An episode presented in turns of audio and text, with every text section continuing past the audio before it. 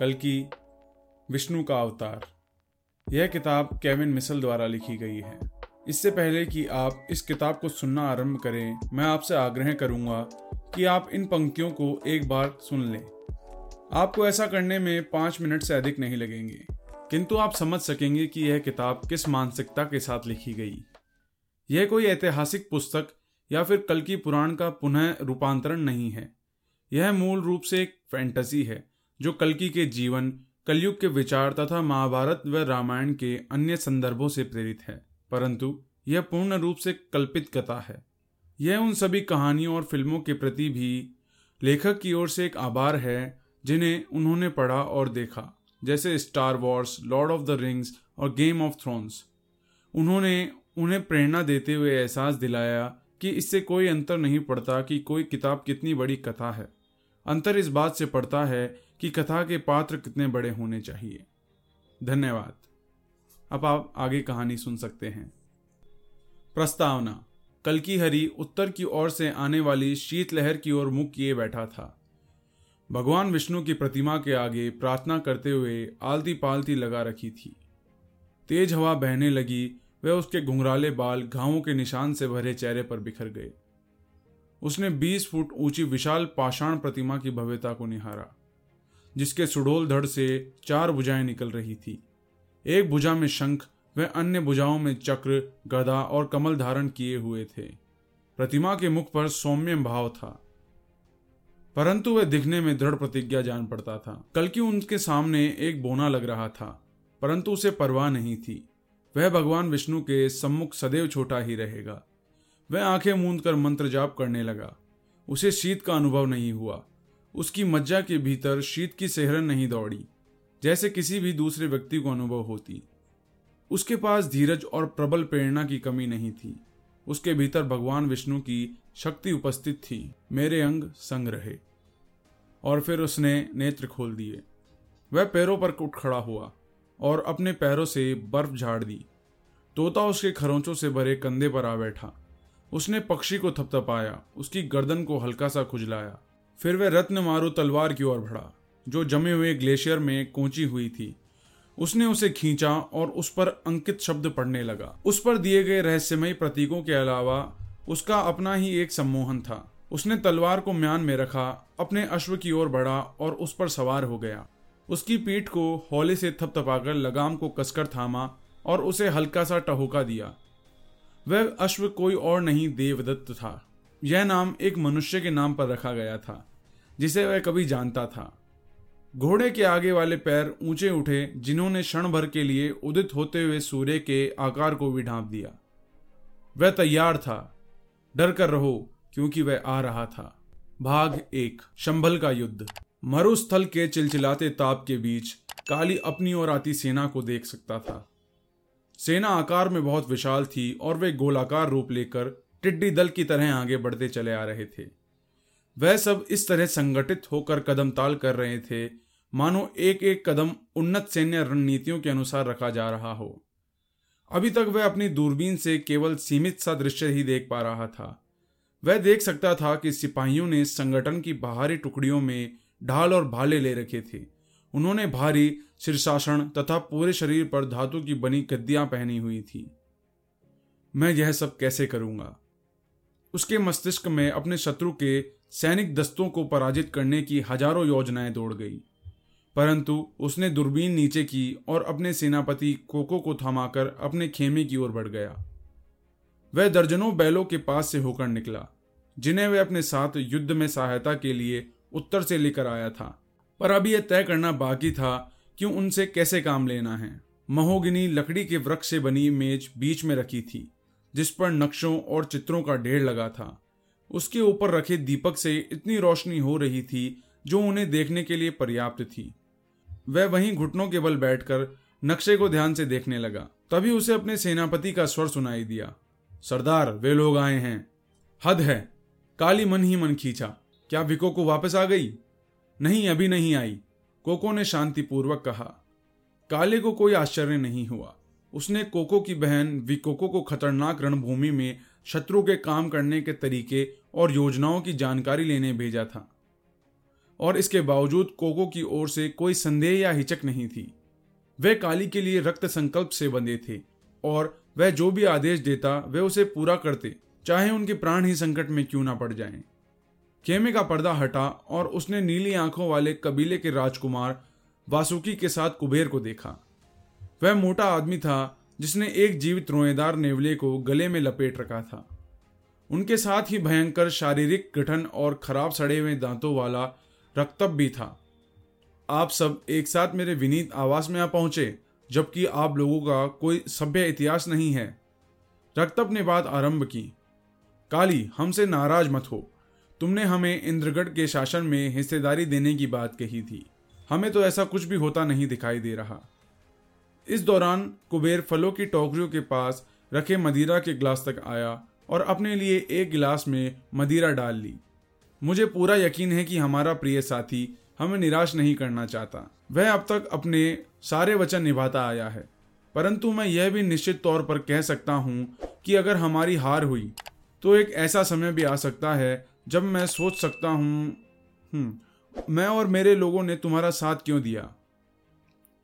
काली ने खीसे निपोरी मेरी हार नहीं होगी। वसुकी ने आँखों के रंग से मेल खाता नीला चोगा पहन रखा था। वह बोला वेदांत की सेना हमारी सेना के केंद्र तक आ पहुँची है और अभी तक तुम्हारे लोग घोड़ों पर सवार नहीं हो पाए हैं। मैंने अपने लोगों से कह दिया है कि वे इस स्थान से तत्काल निकलने की तैयारी कर लें। तो तुम मुझसे विदा लेने आए हो।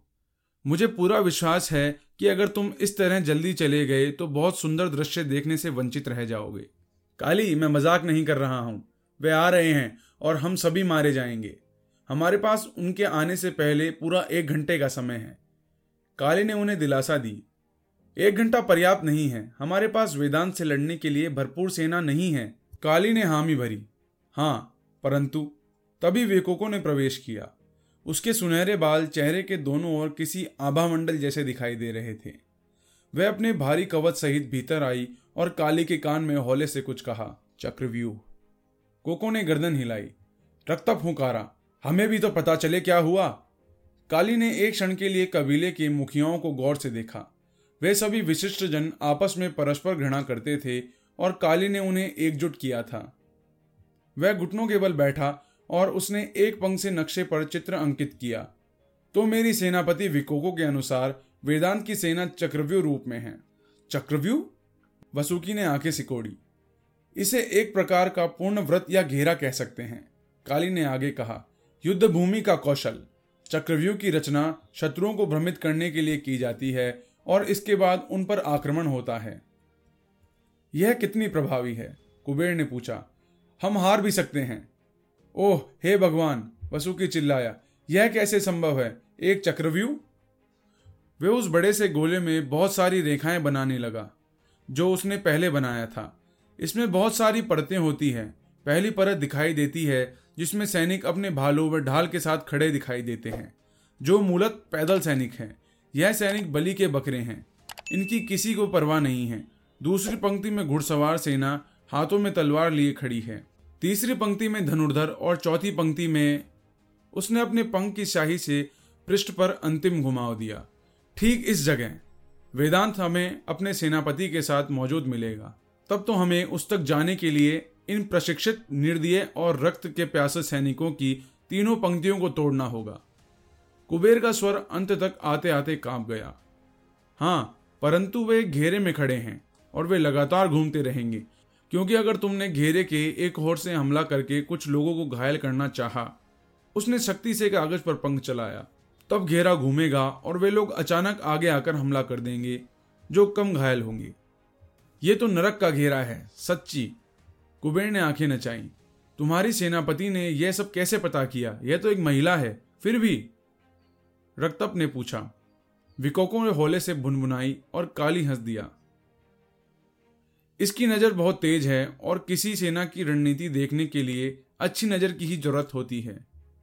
क्या इसे समाप्त करने का कोई तरीका है? या फिर हम अपनी राह लें? वसु की फट पड़ा। जाओ और तुम युद्ध के भगोड़े कहलाओगे। काली उसके ठीक सामने आ खड़ा हुआ। एक मूर्ख शहीद बनने की तुलना में कायर बनना कहीं बेहतर है। वासुकी ने कहा। पान के पत्तों की गंध काली के नथुनों से टकराई। कुबेर ने आ भरी। तुम्हें मेरे और कितने आदमी चाहिए? रक्तप आगे आया, काली मुस्कुराया। आदमी? किसने कहा कि मुझे आदमी चाहिए? राजा वेदांत अपने रथ पर सवार था, जिसके दोनों ओर लंबी तलवारें हाथ में लिए दो सुरक्षाकर्मी सैनिक मौजूद थे। ऐसा नहीं था कि उसे अपनी रक्षा के लिए उसकी आवश्यकता थी, पर अपने आदमियों की सुरक्षा के बीच रहना अच्छा लगता था। वेदांत देख सकता था कि प्राचीन ग्रंथों की योजनाएँ किस तरह काम आ रही थी। जाने माने रणनीतिज्ञों ने इनका प्रयोग किया और अब उन्हें वह अपने प्रयोग में ला रहा था। वेदांत ने स्वयं से वादा किया कि वह अपने राज्य में वापस जाकर अन्याय के खिलाफ इस जंग पर अपनी वीरता की लंबी लंबी गाथाएँ लिखेगा। यह काली अपने मूर्ख और जातिहीन परितक्तियों के साथ इलावृति की धरती को रोंद रहा है। उन्हें लगता है कि वे इंद्र के पुत्र को नष्ट कर सकते हैं। उसने गर्व से अपने सैनिकों के आगे घोषणा की। देवराज इंद्र का पुत्र? एक सैनिक ने विनम्रता से पूछा, महाराज, क्या हम एक देवपुत्र की रक्षा कर रहे हैं? हाँ उसके माथे पर बल पड़ गए। वह कहाँ है? तुम्हारे ठीक सामने। आप देवराज की संतान हैं। उस सैनिक ने फिर से प्रश्न किया, वास्तव में नहीं, भगवान इंद्र की पूजा करता हूँ, इसलिए उन्हें मेरा आध्यात्मिक पिता कहा जा सकता है। ओह, ठीक। वह सिपाही निराश हो गया। अब अपनी बकवास बंद करो और युद्ध की चिंता करो। वह धीमे स्वर में बदबुदाया, तुम जैसे गंवार जाहिलों से बात करके क्या फ़ायदा? सैनिक ने चुप्पी साध ली। वेदांत को अपने रथ के अचानक हिलकर बंद होने तक कुछ पता नहीं चला। उसने रथ से बाहर सिर निकालकर देखा और साथ ही सारथी को कोसने लगा। क्या हो गया? महाराज सेना रुक गई है। रुक गई? वेदांत रथ से कूदा और उसके सुरक्षाकर्मी सैनिक भी साथ ही नीचे आ गए। वह सेनापति के पास गया क्योंकि वह सारी पंक्तियों को अच्छी तरह देख नहीं पा रहा था। सेना को क्यों रोका गया है? सेनापति अपने घोड़े से उतरा और वेदांत को दूरबीन थमा दी। उसने वेदांत के देखने से पहले थूक का गोला गटका और बोला, काल ये ठीक नहीं कर रहा है। फिर उसने सेना को पीछे हटाने को कहा, ताकि वेदांत देख सके कि उनके लिए क्या आ रहा था। वेदांत आगे बढ़ा और दूरबीन साध ली। सच्चा और ईमानदार यह कैसे हो सकता है? हरामी म्लेच जो ठहरा। दुष्ट कहीं का, तुमने कैसे सोच लिया कि यह उचित तरीके से युद्ध में सामना करेगा? हमारे पास आदमियों की संख्या अधिक है। इसके आदमी? वेदांत ने दोबारा दूरबीन से देखा तो उसके शरीर में आतंक की एक लहर सी दौड़ गई। इंद्रराज की कसम, ये कौन से सातवें आसमान की बला चली आ रही है? उसके पैर धूल भरी धरती पर जड़ हो गए थे। महाराज, वे वे बैल हैं। मैं देख सकता हूँ। उसने दूरबीन हटाकर सेनापति को देखा, पर उनके उनके सींगों पर आग क्यों दिखाई दे रही है? काली अपने घोड़े पर सवार होकर प्रसन्नता पूर्वक आगे की ओर झुका और उसने देखा कि भारी संख्या में बैल शत्रुओं की ढाल से टकराए और उन्होंने दम तोड़ दिया। कुछ लोग डर के मारे भागे तो कुछ ने हमला करना चाहा, पर बैलों ने उन्हें उठाकर दूर पटक दिया। वे सब लड़खड़ाते हुए अपनी जान बचाने के लिए भागे। यह तरीका कारगर रहा। उसने बैल के सिरों पर तेल से भीगे कपड़े लपेटकर बाँध दिए। जब कपड़ों में आग लगाई गई तो बैल गुस्से से बौखलाकर भागे। काली की सीटी बजाते ही कोको और विकोको सामने आ खड़े हुए।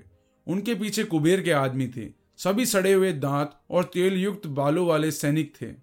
इन यक्षों को ले जाओ और इन्हें लंबे और ऊँचे लोगों का निशाना बनाने के लिए बीच में खड़ा करो। पहली पंक्ति टूट गई है। इसलिए हमारे पास सीमित परंतु दूर तक देखने की क्षमता है, उसने कहा। उन दोनों ने हामी भरी। वे सांप सितिज पर आगे की ओर घोड़े दौड़ाते हुए निकल गए और गंदे व सूरों जैसे यक्ष पीछे चले आ रहे थे। वे आकार में छोटे और बहुत मोटे थे, परंतु वे निपुण तीरंदाज थे और काली को अभी यह आवश्यकता थी। कुबेर अपने खेमे से वसुकी और रक्तब के साथ यह सब देख रहा था। वह काली के पास आया, उसका चोगा रेत को चूम रहा था। मेरे आदमी जंग के मैदान में कोई खास कमाल नहीं दिखा पाते। इसलिए तुम्हें पता होना चाहिए कि यह काम रक्तब के आदमी कर सकते हैं। हाँ पर इनकी नज़रें तेज हैं और मुझे इस समय यही चाहिए। वहीं दूसरे और राक्षस आमने सामने की मुठभेड़ के लिए अच्छे होते हैं।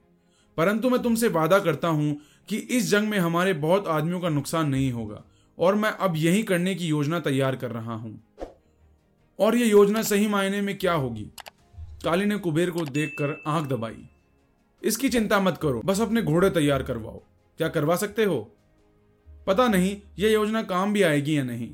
मेरा विश्वास करो, उसके सेनापति और यक्ष अपने अपने स्थान ले चुके थे। अब तक बैलों ने वेदांत के सिपाहियों को अच्छी तरह भटका दिया था। यहाँ तक कि तीरंदाज भी इस ओर से अनजान थे कि वे निशाने पर आ चुके थे। पर सभी यक्षों ने अपने धनुषों पर बाण चढ़ाए तो कोको ने मुड़कर देखा व गर्दन हिलाई। और काली ने उसे देखकर ऐसा ही किया। कोको उसी क्षण चिल्लाया। बाण तीखे उस्तरों की तरह आकाश में सनसनाते हुए गए और फिर वेदांत की सेना को बुरी तरह से छिन्न भिन्न कर दिया।